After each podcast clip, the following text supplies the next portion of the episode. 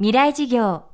この番組はオーケストレーティング・ア・ブライター・ワールド エヌイーシー がお送りします。未来事業火曜日チャプターに、未来事業。今週の講師はピアニスト西川悟平さんです。世界を舞台に活躍する西川さんはじゅうごさいからピアノを始め、にじゅうごさいの時、巨匠デイビッド・ブラッドショー、コズモ・ブオーノにその才能を認められ、ニューヨークへ招かれました。しかし夢に向かって順風満帆かに思えた矢先、突如難病ジストニアを発症、両手の指を思うように動かせなくなりました。ピアニストの命である指が動かなくなり、一生弾けないとまで医師に宣告された西川さん。弾けなくなった事実と同時に、その事実を恩師に打ち明けることが非常に怖かったといいます。しかしいざ恩師に打ち明けた際に返ってきた言葉は、実に意外なものでした。未来事業にじかんめ、テーマはジストニアとの戦い。お医者さんたちからは二度と弾けないって言われたんですよ、ピアノが。というのは、ジストニアっていう症状が、あの病気が完治するっていう方法はまだないんですよ。で、それでピアニストとしてはまあ一生無理だろうと言われたんですね。僕じゅうごさいの時から毎日さんびゃくろくじゅうごにち、本当に毎日はちじかんとかすごい練習してたのね。あのクリスマスも正月もね。でニューヨークまで来て夢がだいぶ叶えたっていうところで、一生弾けないって言われたので、過去の十何年のその毎日の練習も全部無駄になってしまうと思ったし、あと未来もないって言われちゃったらどうしようってなっちゃいますよね。だからあの恥ずかしながら自殺未遂というか、手首を切ろうとしたことがあったんですよ。で痛くてできなかったんだけどね、結局。だけどこの痛みにあの耐えれるんだったら、まあ、少々の痛みは耐えれるだろうと思って、それで意を決してスポンサーとかデビッド先生とかに、実はこういう病気になったり弾けないって言われたって言ったら、なんて言ったら、もう動く指何本あんのって言われたの、逆に。でにほんさんぼんある、あのごほんあったのその時。そしたらごほんあるんだったらなんか音弾けんじゃんって、いっぽんあったらベース弾けんだからっつって、でもういっぽんあったら上でメロディ弾いてりゃいいじゃんって言われたの。そしてゆっくり直していきないよって言われたの。で音楽の中でもクラシック、特に古典とか昔の曲ってものすごい音符をたくさん弾くケースがあって、いちびょうかんにじゅっこじゅうにこって音が入るケースって、そんなにクラシックの世界ではめちゃくちゃ速いわけじゃないんですね。それぐらいのすごい速さで指を動かすんですけど、その一個一個の音にろくびょうとか時間かけて弾いた。例えばにふんの曲だったらもう何時間もかかるんですよね。でそれをずっとこなしてななねんぐらいかかったと思う。でいっきょく弾けるようになった。あの僕の若い頃っていうのは、どちらかというとやっぱり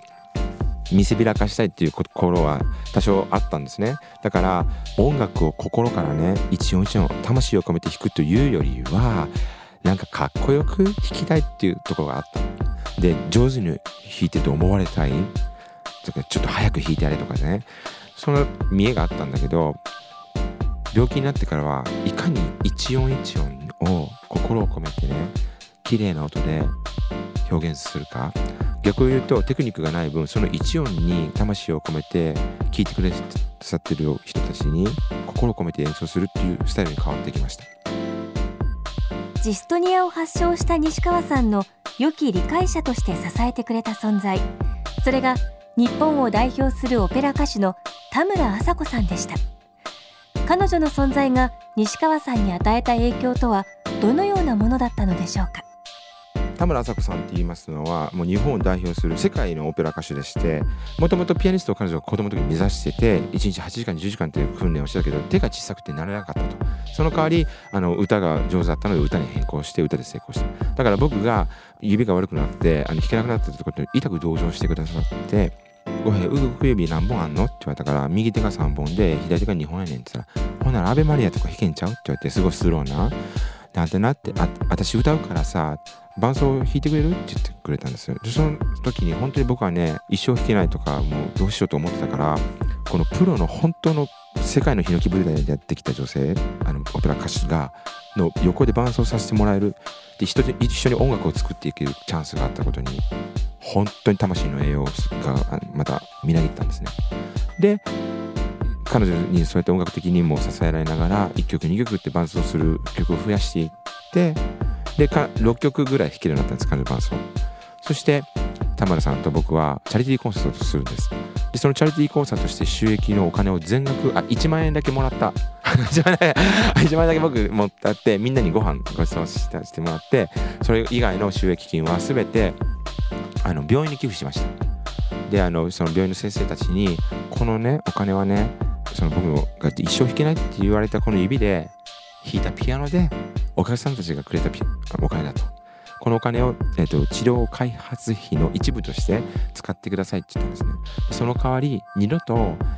患者さんたちにね、二度と治らないとか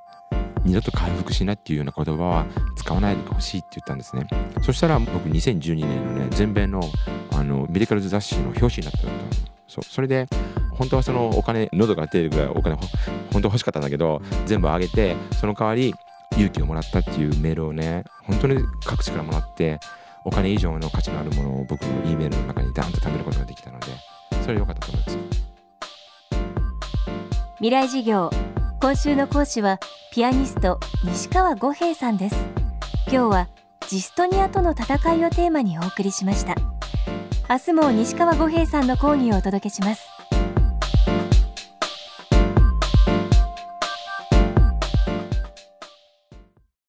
未来事業。この番組はオーケストレーティング・ア・ブライター・ワールド エヌイーシー がお送りしました。